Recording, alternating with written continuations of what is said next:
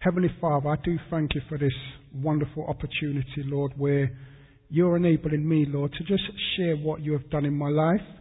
I pray, Father, that you will lead me this evening, Father, and allow me to speak by your Holy Spirit. I pray, Father, everything that I speak about, Lord, it will just center and focus on you, Lord, that people will see that all the glory and all the honor and all the praise belongs unto you alone. Lord, may you show throughout your scriptures, throughout your word, how it complies with my life, Father, that when I was not with you, it's just what you said within your word, Father. And I pray, Lord, that it will be evident to see, Father, how you was always there for me, pulling me towards you. But I pray for each and every one here tonight, Lord. I pray wherever they may be at with you, Lord, whatever stage they may be at in their walk with you, or even if they're not in a walk with you, I pray, Lord, that you will send your word to heal them. I pray, Lord, that you will do a work in their lives, Father, that you will just draw them closer unto you. I pray that their faith will increase in you.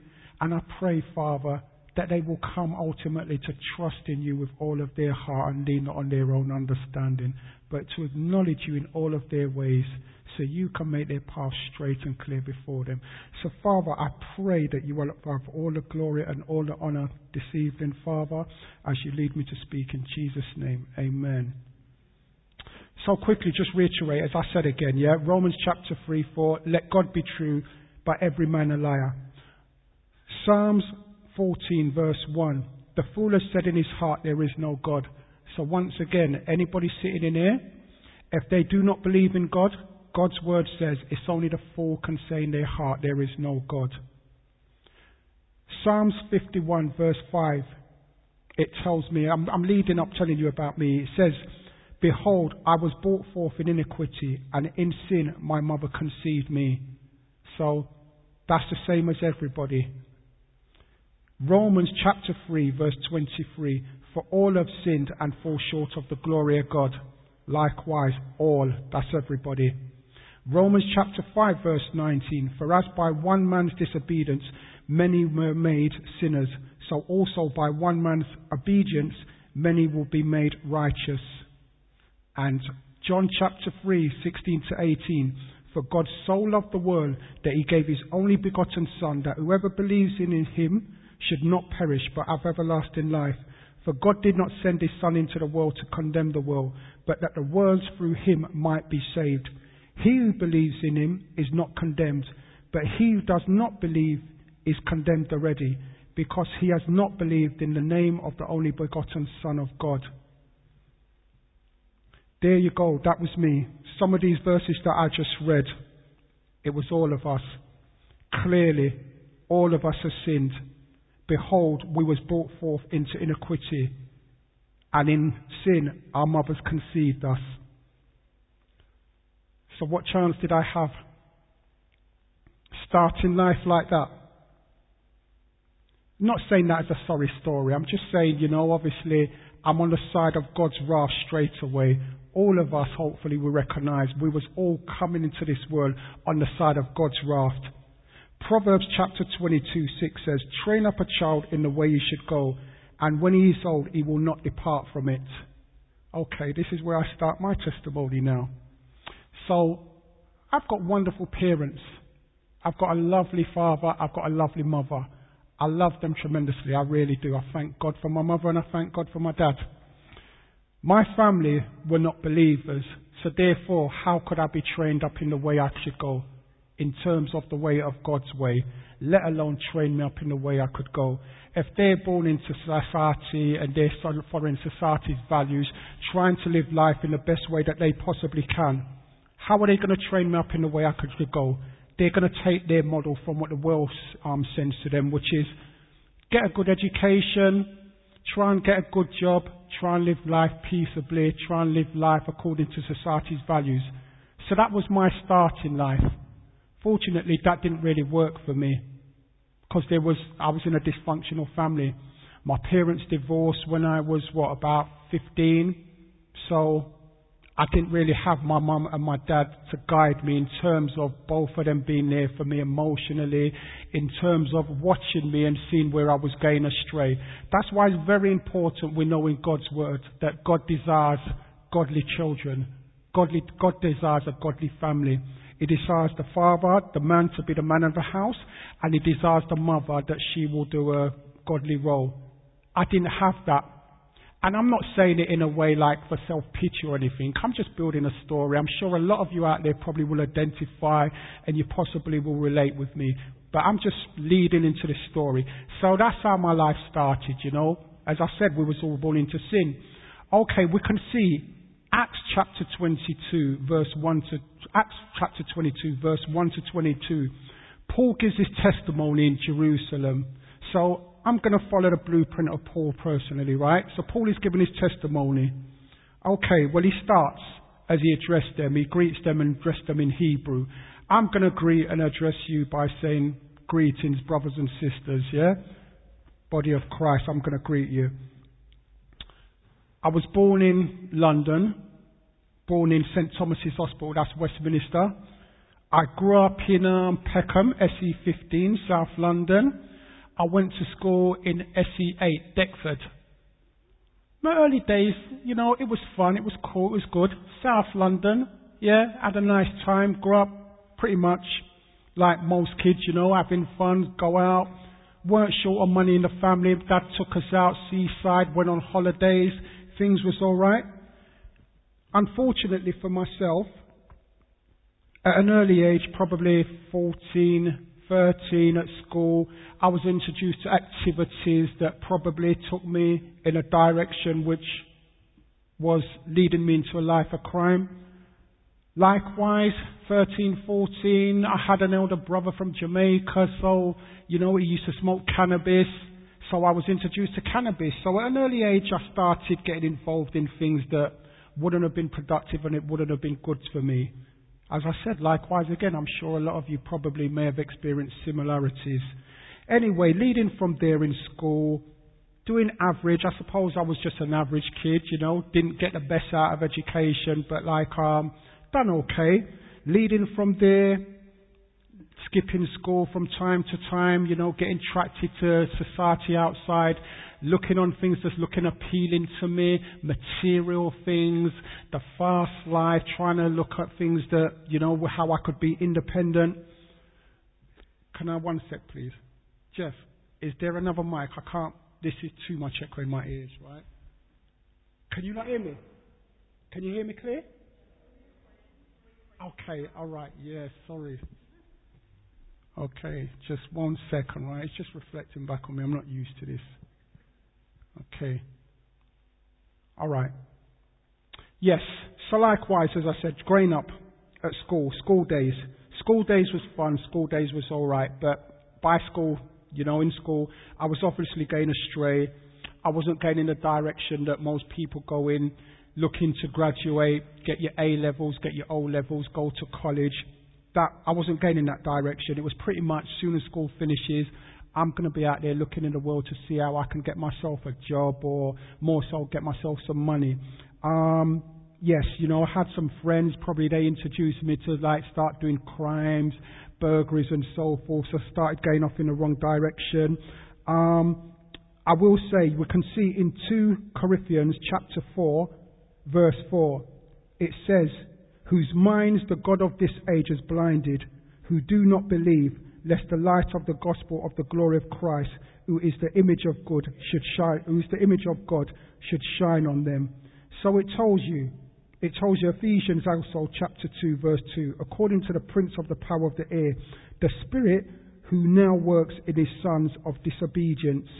So we can see Satan is the God of the airways we can see if you're not walking with God as I wasn't walking with God, you can see where all of my influences was coming from. The television, the media, the, the, the music, all of these influence around was influencing me in one way or another. And, um, that's where I got my influences from. So just like we're in church today, the word of God is being preached and hopefully you're going to hear God's word, you're going to hear the scriptures.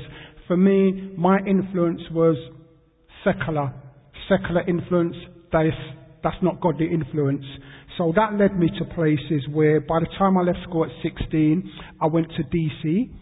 By the time I come out of DC, I spent six months in DC. By the time I come out of DC, I went to Borstal six months later. I come out of Borstal. couple of months, probably five months or so forth, done a bit of remand time, growing up a little bit more. Then I went to the Old Bailey, you know, I had trials at Old Bailey for firearms, TDA. So you can see things are getting a little bit more deeper. I'm a drug dealer then, you know, also I'm starting to take drugs. I'm taking heroin and cocaine. So I'm also getting an addict. I'm also becoming, you know, addicted with my own supply. And, um, with that, life was really getting a little bit hectic. Not even a little bit, but life was getting hectic and, um, you could see by then, you know, I was, I was just drenched in darkness, you know, um, my life was not in a good place, but at the same time, that's all I knew. I accepted life like that. And to be honest, you know, while I was blinded by the enemy, I pretty much thought my life was okay in terms of financially and material things what I had. Little did I know, really, you know, the Bible tells you there's a way that seems right to man, but at the end it leads to death. So it seemed all right to me, but at the end it really would have led to death. Most definitely would have led to death if it weren't for God's grace and for God's goodness. 1 John 5:19 says, "We know that we are of God, and the whole world lies under the sway of the wicked one." See, we can testify here tonight that we know we are of God. And we can say the old world lies under the sway of the wicked one. That's for those who do not believe in the name of Jesus Christ. They lay in the sway of the wicked one. And that's where I was. I lay in the sway of the wicked one. I was really influenced by him. We know it tells you in John, the enemy comes but to kill, to steal, and to destroy. And he pretty much had a stronghold over my life at that time. He pretty much had me in a place where I was being destroyed. I was being destroyed through a lack of knowledge. I was being destroyed through to my health. Um, he was most definitely out to kill me. I was spiritually dead anyway. Um, at the same time, he probably would have used me to probably do his work and destroy other people or kill other people. But praise God, it didn't come to that. So life wasn't really in a, it wasn't in a good place for me. But as I said, I suppose I was ignorant to knowing what freedom was really about. To know who the son sets free is free indeed. I didn't know that. So I was ignorant to all of that. So I continue in that. I will say as time went on, you know, you can get a pretty much picture of what my lifestyle was like. I will tell you a time where things probably started looking good for me, though I was still in crime. There was a time after doing some sentence, um, I got arrested for jewelry shop, it's a robbery, and I was on remand in prison. Um, the solicitor told me I was looking at about eight years. But I got caught and they got everything back. And to me, I thought, wow, eight years in prison. I didn't get a penny from this. I got caught. They got everything back. For me, that would have been hard. I pretty much could handle at the time doing the crime and doing the time if I'd got away with the proceeds. But in this case, I didn't get away with the proceeds. So to be told I was going to get it eight years, I thought, no, that's not so four years of my life in prison, I didn't get a penny. That would have been really rough on me. Anyway, I stayed on remand for about eight months and then I went to Staffordshire Crown Court to be sentenced. And while I was in Crown Court downstairs in the cells, I purposely, intentionally, I was down there. I don't know what swayed me to do this, but I was down there. I goes, God, I pray I get no more than five years. I pray I get less than five years. I prayed that prayer. I went in front of the judge. I got four years. Praise God. So we know God answers prayers. Though I was not walking with the Lord, I didn't know the Lord Jesus Christ, but I will testify the good the God that we serve. He heard my prayers and He answered my prayers. If I knew better, probably I would have said, Lord, I pray no more than a year and less than a year. But like, praise God, he, he answered my prayers there, right? So that's the good God that we serve. He's a wonderful God. Now, throughout that four years in prison, I will say that I got drawn to the Bible. I had a little Bible in prison, and I used to read the Bible because out of that four years, I'd done two years, eight months. So throughout the period of that time in prison, um, I did find a Bible when I was reading a Bible, and I will say people who knew me from outside, from South London, who knew me, and they was in prison. So my associates was a lot of offenders likewise, so I knew them in there. Word was going out. People would probably come out of prison and say Andrew's a Christian. I wasn't a Christian, but I heard word back. People would say Andrew's a Christian. Christian. Why? Because I was reading a Bible. Um, throughout that sentence as well, unfortunately, you know, I was seeking, don't know what I was seeking, but I was seeking probably yeah, probably seeking God, but I didn't know God. Um, I was reading the Bible for a good portion out of that um, sentence. I also was doing medit. I was meditating. You know, I was doing things like that. Um, I was reading some books to do with some some things that we don't even want to mention, and then likewise again, coming to the end of that sentence, I touched on a bit of tarot cards, and um, yeah, I came out of prison. I came out of prison, and um, yep, went back to crime again. Went back to drug dealing, continuing drug dealing. Um, this time it got a little bit more deeper, I suppose. Um, yeah, I touched on a little bit of, um, you know, in um, Jamaican culture, you might say obeah. So I touched on a little bit of witchcraft. Yeah, I was doing that. I would say to you, I was doing that ignorantly because in my heart, I was, all right, the lifestyle I was living, I was probably looking for some kind of guidance and protection in what I was doing, though I was doing it illegally and I'd like to think that my heart was searching for God, though I was participating in in witchcraft.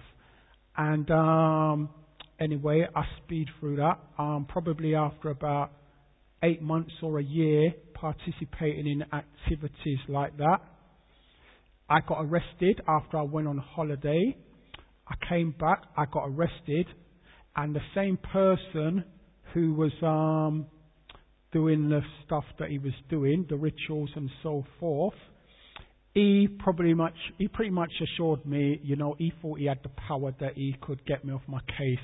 I got caught with um, some ounces of um, drugs, and um, I was on remand my mother was a Christian previously throughout this story, you know, probably five years previously to this. My mother was a Christian, so I did witness her baptism, me and my brothers.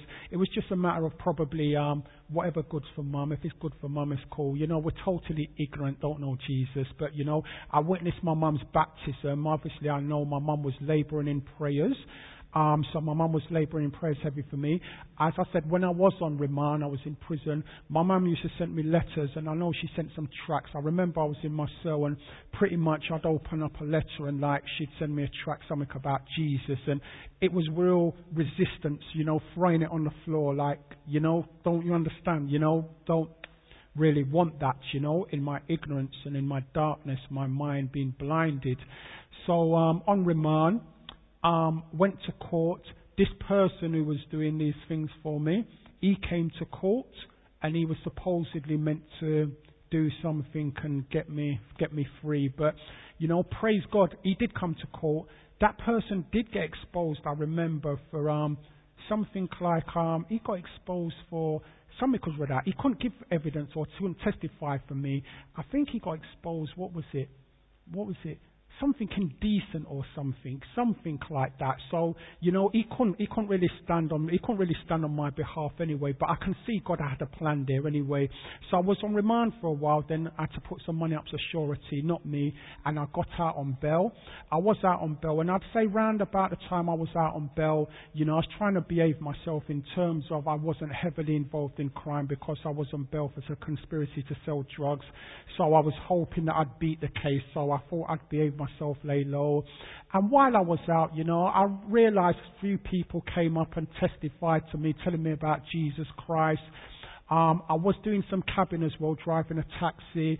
I remember I picked up some people to go to church as well. You know, I brought them to a church somewhere in Croydon and it's just left an impression on me anyway. I do believe round about there God was working on my life and, you know, just making me acknowledge believers, Christians, you know, as I said, the faithful ones who was coming by and witnessing to me, telling me about Jesus Christ. And I will say, previously, I have had people tell me about Jesus Christ and I would, when they come and talk to me, they would tell me, do you believe in Jesus? You know, He died for your sins. If you believe in Him, you'll be saved. And my mind, my understanding, I would say yes. But, you know, I didn't experience, didn't know more than that.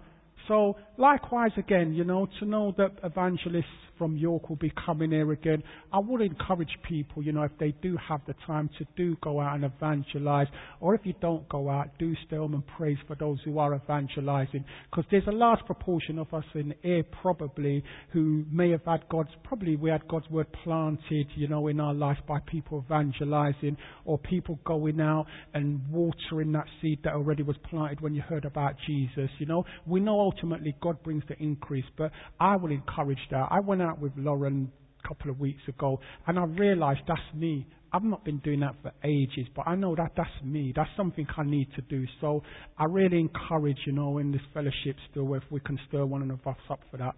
Anyway, so as I said, people used to do that to me. So I know, I realize now, God was planting, you know, I'm his field and he was sowing his word in my heart.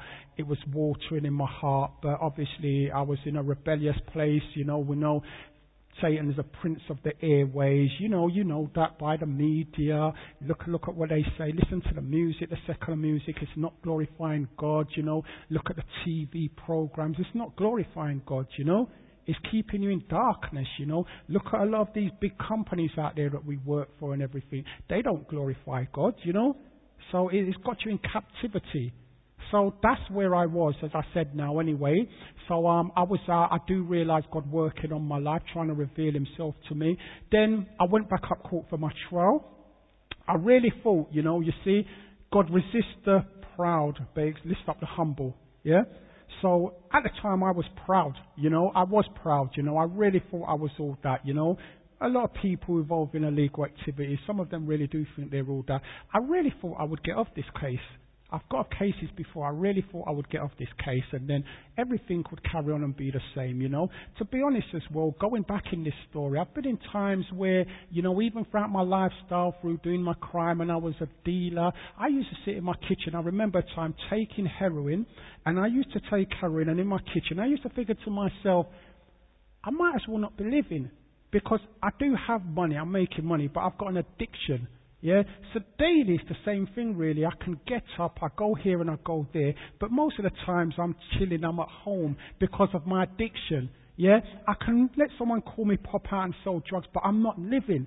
I figured again, I could be, might as well be in prison. I don't want to be in prison, but I'm not living. I'm really deceiving myself, you know. I'm thinking I'm making all this money, but I'm not living. I've got an addiction. The truth is, again, you know, I saw a lot of my friends probably go into a rehab and some of them fall back again. I sat in my kitchen. I know in my heart, I thought, it's only God can deliver me from this. So, you know, I know I've said that and I've experienced that. I thought, it's only God can deliver me from this. And sure enough, in His time, He would do. So likewise, I've gone to court They've taken my bail away and they've put me in prison. So they found me guilty now. So I'm sitting in prison. I'm just waiting. Then the time's going to come up and we're going to be, they're going to sentence me. So I'm in prison now. I know I'm going to be sentenced. I don't know what I'm going to get. I'm in there. And while I was in my cell, by now, this time round, second time round in prison, I used to, I'd get a Bible. While I was in prison, I would have a Bible and I'd just read it, you know. The stories in the Old Testament about David and Goliath and the giant with six toes as well. I used to find them really fascinating, yeah. God's Spirit was pulling on me. It was doing something to me. I didn't understand, but His Spirit was pulling me.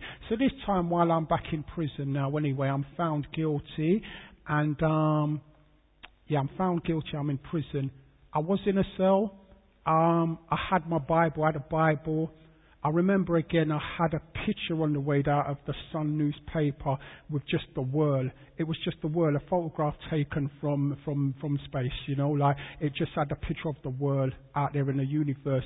You know, things like that used to fascin- fascinate me, you know. I used to just figure, wow. Like a lot of people, I believe there's some kind of power out there, there's something out there, but they don't know God, you know. So pretty much I was in that place.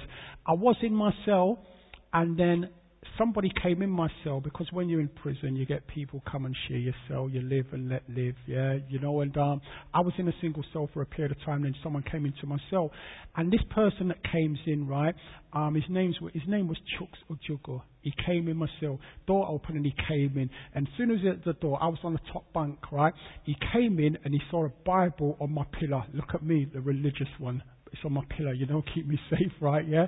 So he came in the cell And um, soon as he came in, he goes, "Oh, I'm glad to be in a cell with another Christian because you know if you're in prison, you might think a certain way, you live a certain way. You know, you got Satan, Satanists. You know, you got all kind of people. So for a Christian, you know, it would be nice if you're in a cell with somebody who's like-minded. You know, if you go in a cell and then somebody's a Satanist or somebody else, you know, you're in prison, you've got to live. So for him to come in and see a Bible in there, he thought, wow, it's good to be in a cell with a Christian, and that's all I know. He said that and I just say, I know God touched me or something. I jumped off my bunk, right, and I said, now I believe in Jesus Christ, and when I come out, I have to go to church. Yeah? It, it was like that. That's how it was for me. God just done something there and then.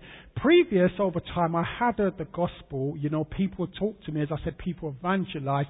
But I will say, my prison cell on the bunk there, someone just came in and said, no, I'm glad to be a silver Christian. And I jumped off my bunk and said, no, I believe in Jesus Christ. That was my experience. I can only say, basically, like Paul, going back to Paul and his, um, on his, and his testimony in Acts chapter 22, 1 to, 1 to 22. I can say that, you know, um, Jeremiah does tell you 29, 30, and you will seek me and find me when you search for me with all your heart. I will say I was searching for God. I didn't know who God was, but I acknowledge that there must be a God. In my eyes, there must be a God. My way of thinking was mankind is crazy. This world is crazy. I, I, listen to politicians. I listen to people telling me it's this way, it's that way. My idea, life is just crazy. There has to be a God. I didn't know who he was though, but I knew there has to be a God. So somewhere, all the things that I went through, I was seeking him and I was searching him. I was searching for him. But as for that incident, that incident, then that time in my prison cell, Galatians chapter 1, 15 to 16, Paul says, But when it pleased God, who separated me from my mother's womb and called, called me through his grace to reveal his son in me that I might preach him among the Gentiles, I did not immediately confer with flesh and blood. So I will hold to that scripture likewise. When it pleased God, I knew God knew me before I was even in my mother's womb. I know those things now. But I knew when it pleased God, in His moment, in His time, He revealed Jesus Christ to me. And He done it in a wonderful way in a prison cell. So I saw somebody come in and I confessed Jesus Christ. All glory and honor to God. So I've got a Christian in myself to talk with him to find out what is a Christian about and how do you walk. Then whole, you know, I find out the person in the cell next door to me, he's a Christian as well. So now my eyes are really opening. I can see God's, you know, He's brought a Christian into myself and He's given me another Christian next door. But what God is showing me here now, right, is here. Now you've got it. You've got two Christians in prison now. The one next door is a Christian and he's a Christian. Now, they've both been Christian and they was both out in the world. So God is showing me, obviously, they slipped.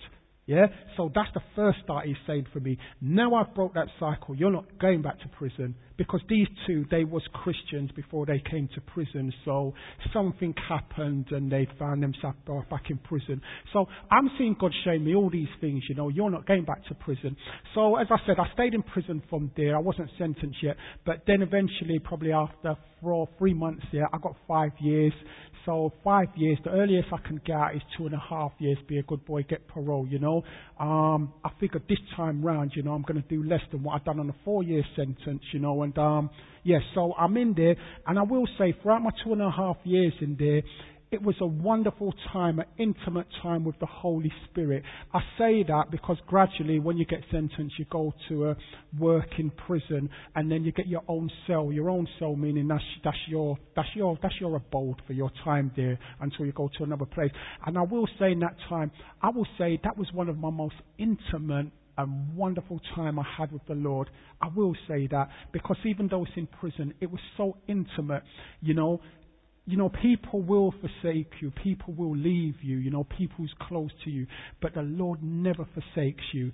And for me, being in there, you know, you look to the outside world at time. I weren't married to my wife then, you know. Sure she'd be there.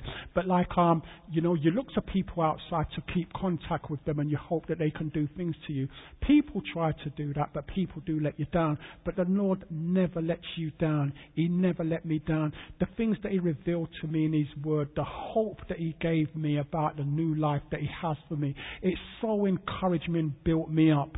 It really didn't build me up, right? So I continued in there, and John chapter 15, 16 makes us know, right? You did not choose me, but I chose you and appointed you that you should go and bear fruit and that your fruit should remain. That whatever you ask the Father in my name, he may give you. Throughout that time in prison, you know, um, being in there, probably I would say at that time still, I probably you know, for the first couple of months had a bit of a rough edge and people probably, you know, they looked at me and figured I probably might fit a candidate who still might be in prison and still up to no good. So I had a wonderful time to evangelize because people would come and befriend me, probably because I'm tall and hopefully I would be doing illegal activities. But that just gave me the opportunity to evangelize to them and tell them about Christ Jesus. So I had a wonderful time, I will say. And even to this day, I still try to maintain, I try, I do find it a little bit harder, right? I try to maintain that solitary time with the Lord, which is something that we all need to find. We all need to take that time away where you can have solitary time with that Lord. And as I said, you know, going back to that time in prison, I, it's, it's something very valuable that it's taught me, and I still work hard to try and keep that out here. So much more busy out here, but it's something so important to do. Anyway, my sentence come to an end well, while I was in prison, sorry, you know, I've, I've, I've gone through a few things. I will say the Lord's goodness as well. I just touch on His goodness. I remember in there I was smoking at the time, smoking cigarettes, tobacco, and, um, you know, likewise, I had many a times thinking, oh, I want to stop smoking tobacco, you know, I'd have it, I'd go and give it away to someone because I really didn't want to smoke, but the addiction was kind of too strong for me. So I'd give it to someone. Later on in the night, I'd go back to them, can I have some, you know, that's, that's what addiction does. You, every Everybody knows addiction in there. No one is exempt for it. Whatever area it is, many different areas, many different areas. You know, the Bible tells you there's no temptation uncommon to man, so no one's exempt to it, right? So that's how it was, right? Really, it shows I don't want to be smoking cigarettes. Give it there, but that desire is pulling me. That desire pulls me, pulls me. I go back and do that. Um, there was a service in prison um, in prison, sorry, I went to a DCAT prison, which this prison is, is kind of renowned at that time. It's renowned for sex offenders. So I left the BCAT prison. I went to a CCAT prison downgrade. Then I went to a DCAT prison. The DCAT prison is renowned for sex offenders, you know, all those things. And I was walking with the Lord throughout my sentence from probably this is after about 21 months or so. So I've gone there working where I'm ready to be released shortly. And when I went to that prison, I was going to go to the church on the Sunday. I was walking to go to the church, but, you know, I walked to the church, but my thinking, looking in the church at that time, visually, the people in the church, you know, my mindset, you know, I was looking at them of the, the, the, the, the, the offenders as they were. I was really looking at that. I walked there and I really, I went to the door. I goes, I can't go in there. I'm not going in there. All throughout my sentence, remember, I was saved at the start of my sentence. I've done nearly two years going church, you know, trying to practice God's commandments. But as I said, when I went to this prison, there's something I thought, I can't go in there. I prayed. I eventually did go in there probably after a week. I went in there and it was a church where, where the pastor or it was more Catholic in there, sorry, they was there like they had a cross in there, you know, and he always turned around and said things and he always done that. And it was the same ritual weekly, you know, and I know in Deuteronomy it says thou shalt bow down and worship nothing in heaven on earth. So it used to really burn me, you know, so but at the same time I was going to church. Then after a month, another pastor come into the church, which was good. You know, they was a bit more charismatic and everything, and they brought people in from outside who really did preach the gospel. And what I want to say is, someone came in from outside to preach the gospel. They preached on blind Bartimaeus in the book of Mark. In the book of Mark not sure what chapter, blind Bartimaeus sitting on the road saying, Jesus, Jesus, the disciple, keep quiet, you know what I mean? But he shout all more so, Jesus, Jesus, Jesus, stop. Shows Jesus, you know what I mean? He's ready to hear you. Sometimes you do have to call out, call out though. The enemy or people will tell you stop. And um, anyway, Jesus brought him to it. And he asked him specifically, what would you have me do? You know, and he, I believe he asked for his sight. Yeah, he got his sight. So they preached that story. So faith came, you know, we heard it, we had faith and that. Then they called us out. They sung a wonderful song, Jesus, we exalt you. And when we worship, you build your throne. You know, so they sang a wonderful song and everything, set the atmosphere, and we all came out, you know, and, um, you know, some people was there was looking and laughing and joking in prison and everything. We came out there, and I came out and, um, you know, and um, they asked me, what do they want me, what do they want me, what do they want me to, pr- what do they want me, what do they want? What they asked me, what do I want them to pray for me for, right?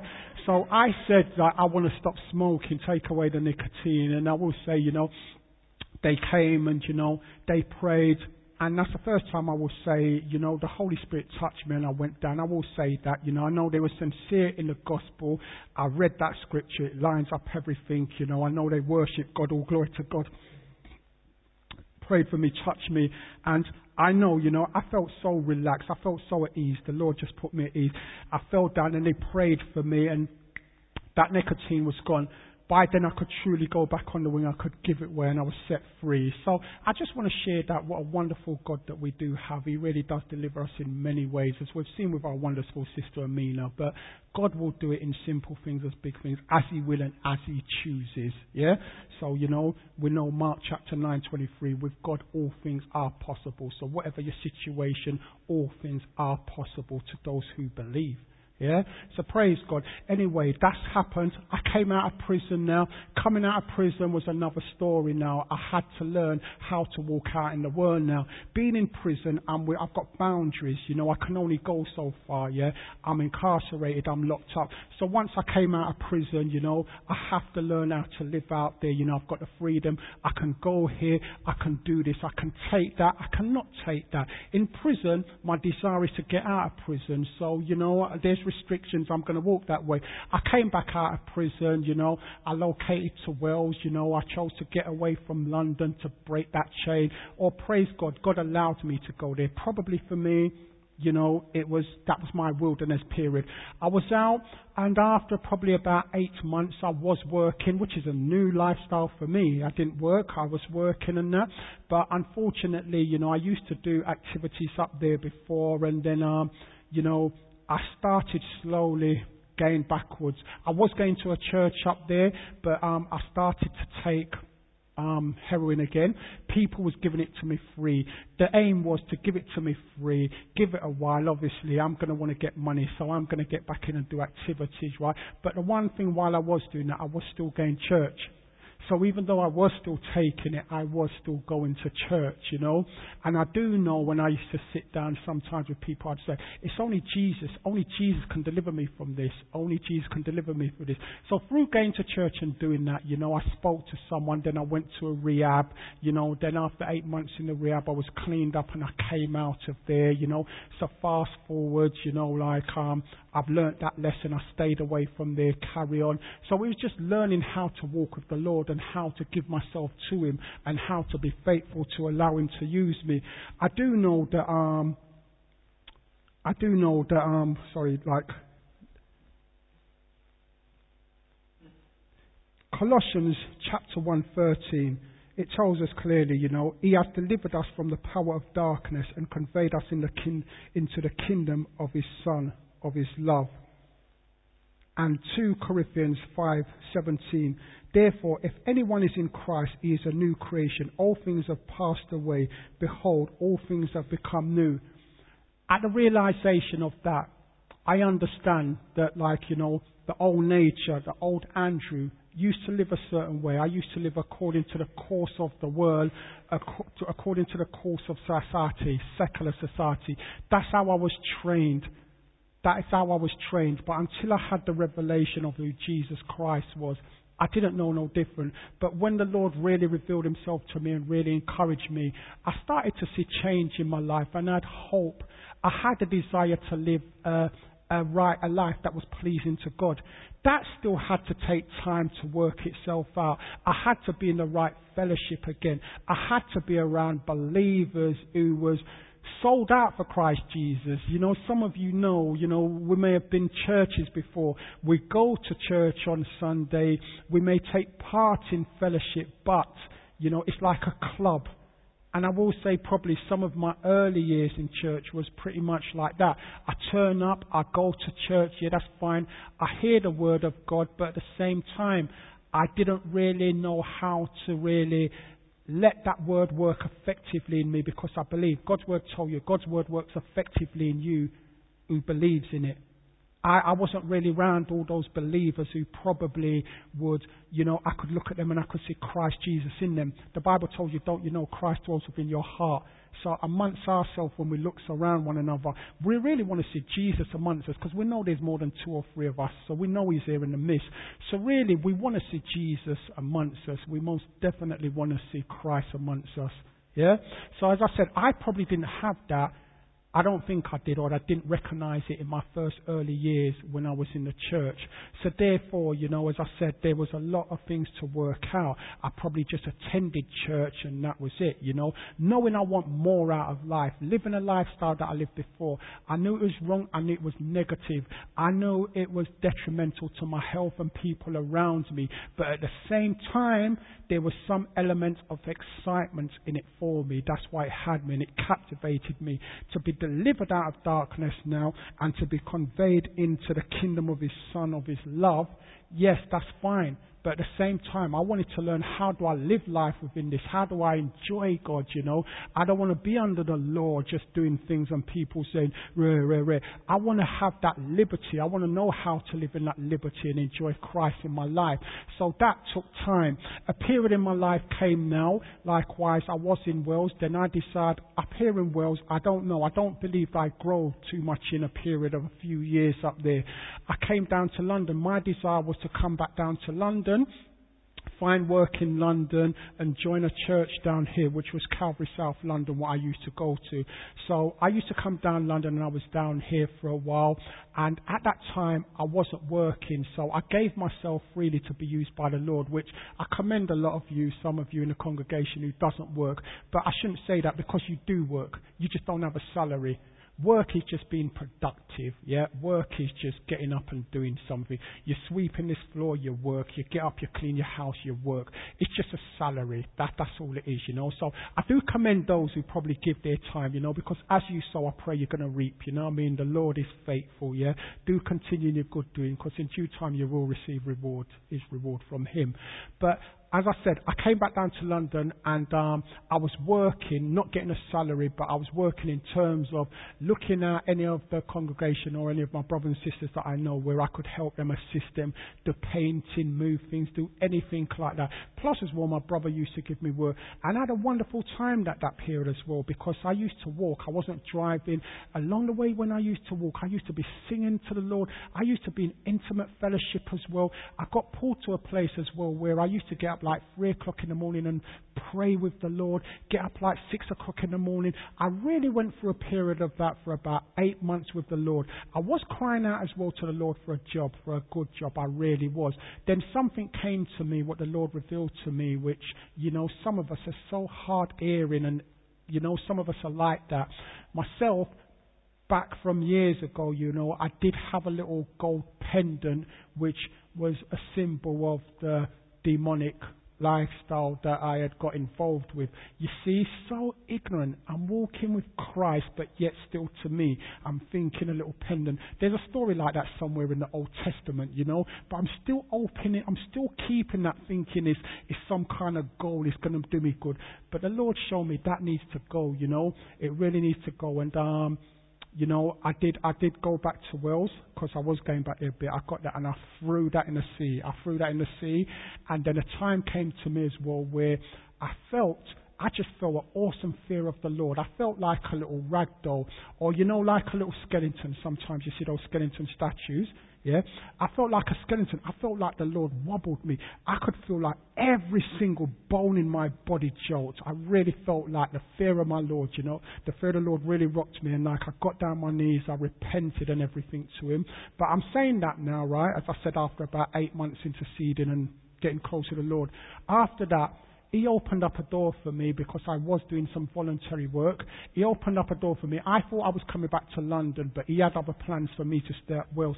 He opened up a door for me in a prison up there where I was doing voluntary work for probably about a year. Then a job spec came up for me. It was handmade for me, you know. The the chaplaincy in there told me, Andrew, just fill out this and that. That's for you, you know, because I'm practically I'm doing the job already. It's just I wasn't getting paid, you know. Believe me, they told me just fill it out like that. I've done that. God God prepared that for me, I believe, after a certain amount of obedience. Then likewise, I got that job done within two weeks in that prison as well, because I'd written a little package. He opened up a door for me as well, so I was working in there, self-employed in there. Then a month after that, I got another job. This was all kind of like, um, I was doing what, 20 hours as a community chaplain. Then the um, self-employed work I was doing in the evenings. Then I got another job in a school. So I'm just explaining and just telling you of God's goodness, how He provided for me for that period of time. God is really so faithful. He really is. And up to this day, you know, um, I've got a beautiful wife which I've interceded and prayed to the Lord for. And I just thank God because, you know, He is really faithful. You know, it tells you, be anxious for nothing, but in everything, prayers, supplications, petitions, make your definite requests be made known unto God. That's Philippians chapter 4. Chapter 4, verse 6. So God, God really is faithful. And likewise, again, you know, he says to me in Romans chapter 14, verse 8, if you live, you live unto God. If you die, you die unto God. Your life is not your own. This is a personal message. This is a personal scripture that God has spoken unto me. I'm still in the process working that out in terms of realizing from time to time, yes, God, I heard you. My life is not my own. So whether I lie down and I die, or whether I'm living. My life is not my own. That's saying to me like I'm a bond servant. It really is.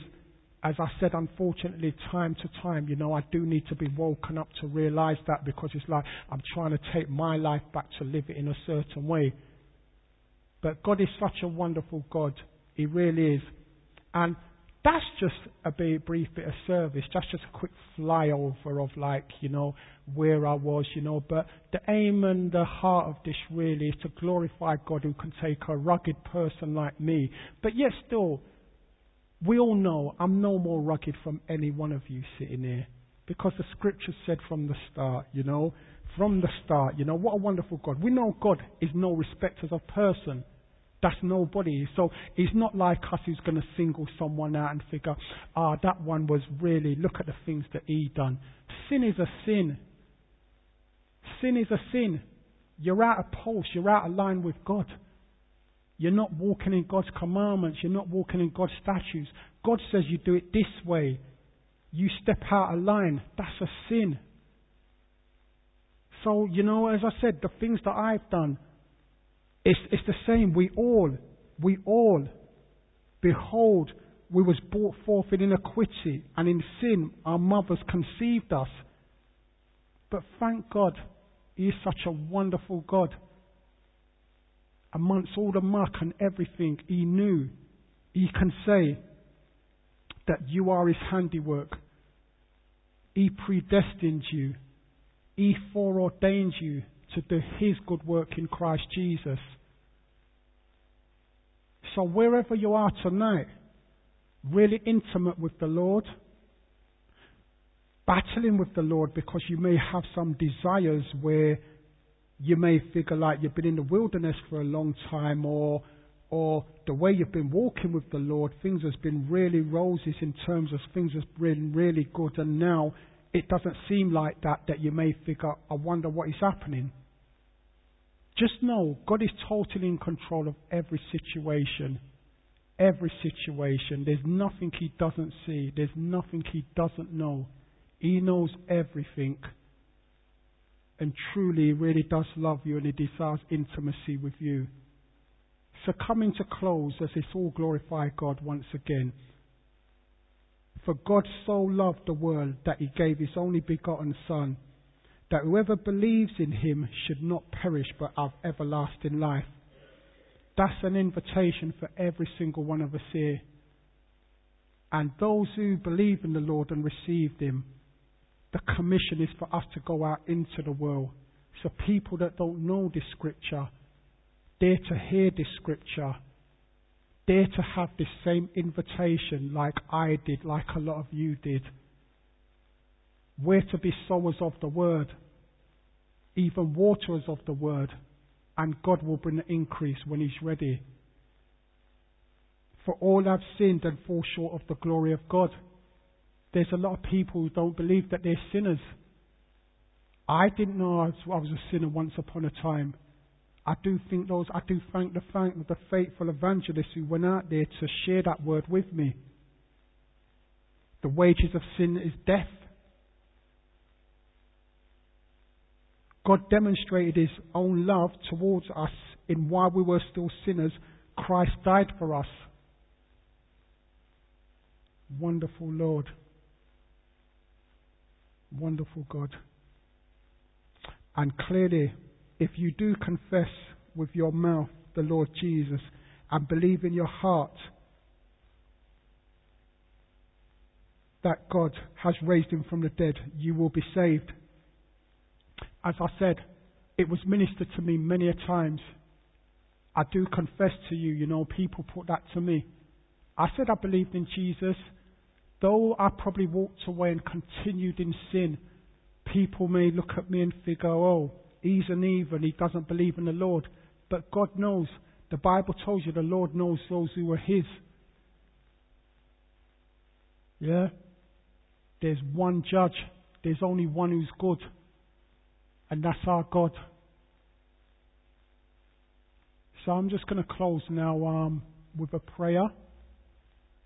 And then um, we'll continue, right? So we'll just close with a prayer. Then I'm going to answer on that. Father God, I do thank you